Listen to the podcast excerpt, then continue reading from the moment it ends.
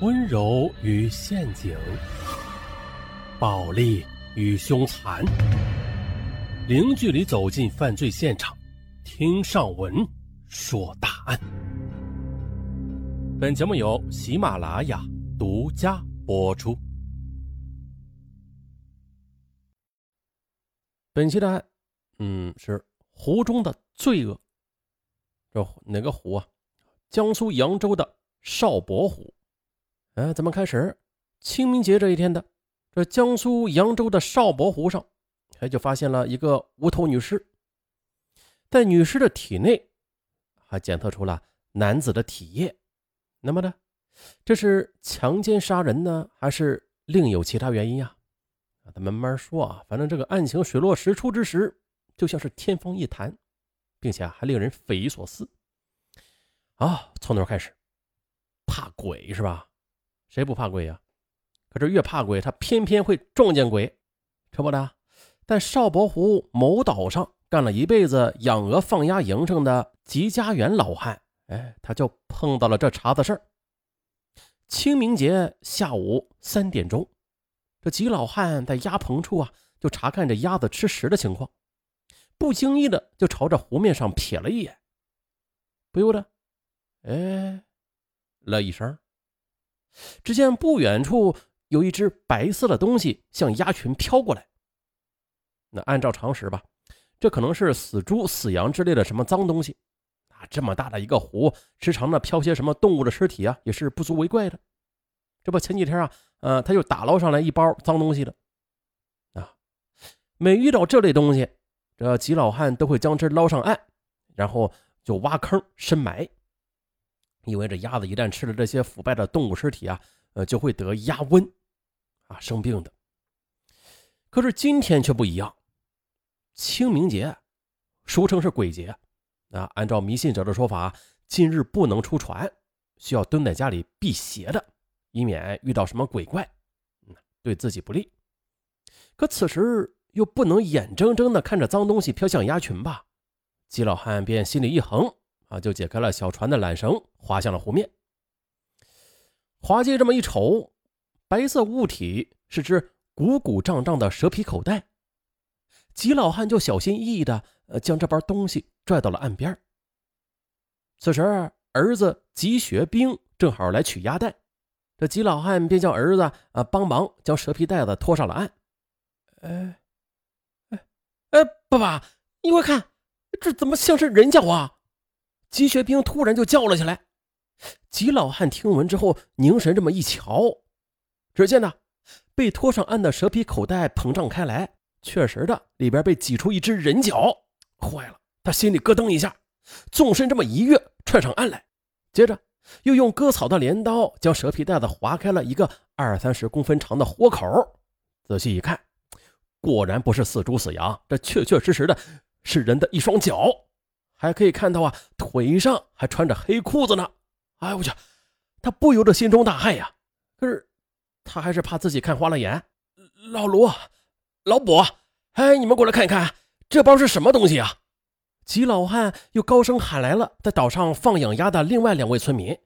接着，老卢和老卜也是奔了过来，凑上前仔细的端详一番，异口同声的说：“哎呦，不错，这绝对是他妈人脚。”确认是人脚之后，吉老汉又说：“哎，十天前的，我还捞了包东西放在那儿呢。那我再回去看看啊，那边是什么东西？”这说着呢，几个人便跟着吉老汉又来到那包东西跟前。刺啦一声，吉老汉用刀划破了蛇皮袋。大家同时倒吸一口凉气，映入大家眼帘的，竟然是一只人手。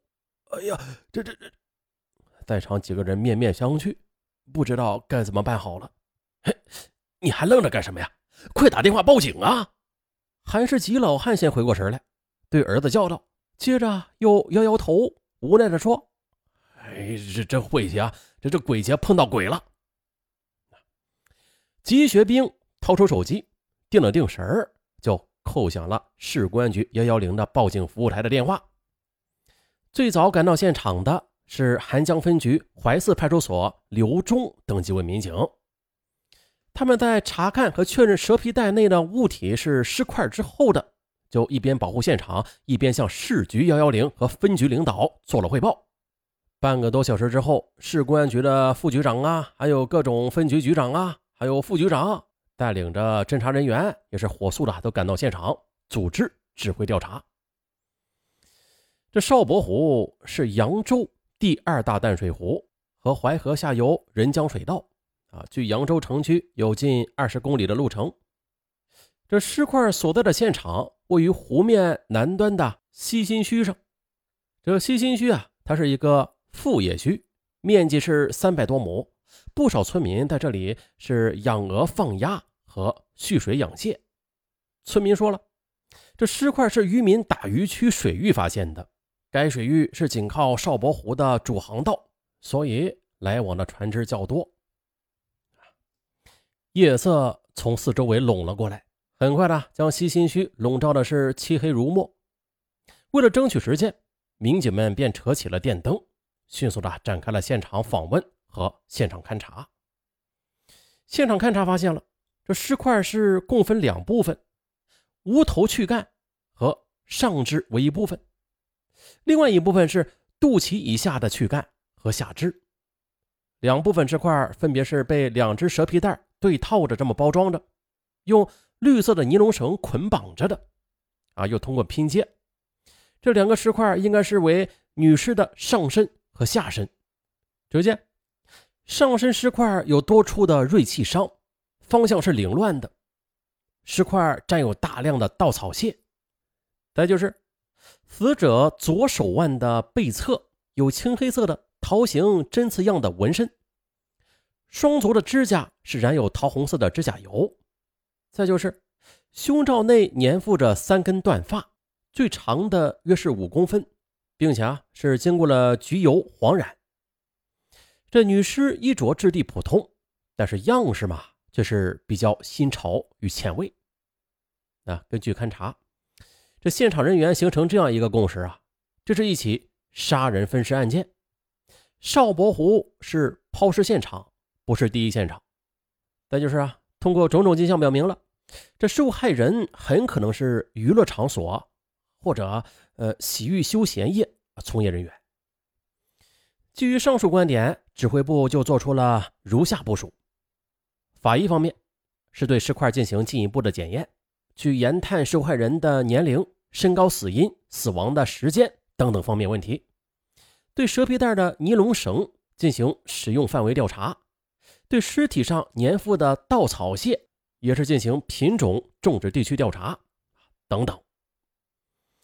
这赵南军局长是案发后次日赶到破案指挥部的，昨天他在省城开会的时候就接到了案情报告，今日中午这会议一结束。他就马不停蹄地赶到这儿来。多年来，他给自己定了一个规矩，就是命案必须到场，目的是在于帮助同志们分析这研究案情啊。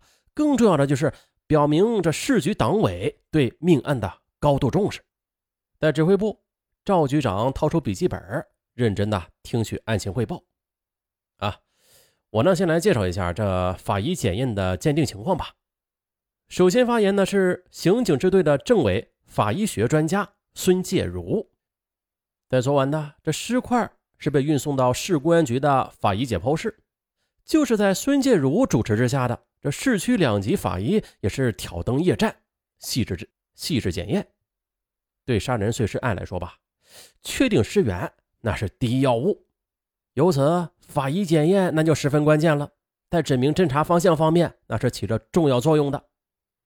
经过一夜的奋战，法医们拿出了几条重要的意见：一啊，死者是女性，年龄约是二十二岁，身高是一米六六左右，体态中等，系遭锐器刺破心脏，导致循环衰竭而死亡。二，根据尸块腐败程度、婴躯的生长发育状况，又结合现场的气温、水温等自然条件，又推断出了死亡时间，据检测时间是二十天左右。即三月十五日前后。三，根据尸块上的创口的性状，又结合这衣着破裂口的特征，推断了这致伤工具是为单刃的匕首，分尸工具系菜刀之类。四，尸块内发现男性液体。接着，孙政委又特意的对死者胸罩内发现的三根断发也是做了说明。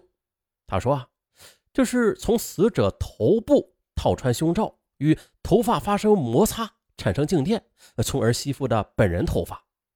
他举例说，不少男子在脱衬衫怕麻烦啊，也就会不解扣子。直接从头上套脱下来，有时也会产生这断发吸附现象的。随后呢，又分别介绍了技术痕迹方面和对尸块粘附的稻草屑查证的情况。上午的两名民警便到扬州大学农学院去请教了专家。专家是稍加比较辨别之后的，就确认了这一稻草屑，嗯，是在我市邗江北山区和。仪征后山区有大面积的种植，对蛇皮袋查证的结果是啊，这个蛇皮袋是化肥袋，嗯，有两家企业出品，一家是河南新乡化肥总厂，另一家则是江苏盱眙怀化集团有限公司。就是这两种化肥袋子在周围农村使用，那是比较普遍的。再就是捆扎尸体的是三股五丝的尼龙绳，这是一种。熟胶尼龙绳，这耐腐蚀性很强，在渔船上使用是较多的。各路人马汇报完情况之后的赵南军局长便对破案提出了六点意见，其中一点就是将受害人的衣着用电脑进行色彩还原，穿在模特衣架上，再配以黄色发套，拍成彩色照片，以此形象直观的让群众们呐去辨认。再就是啊。排查的时候要重点抓住受害人的职业特点，在扬州及周边的娱乐休闲场所进行查找。再就是对作案人的排查范围，赵局长将其确定在现场中心周围的八个乡村。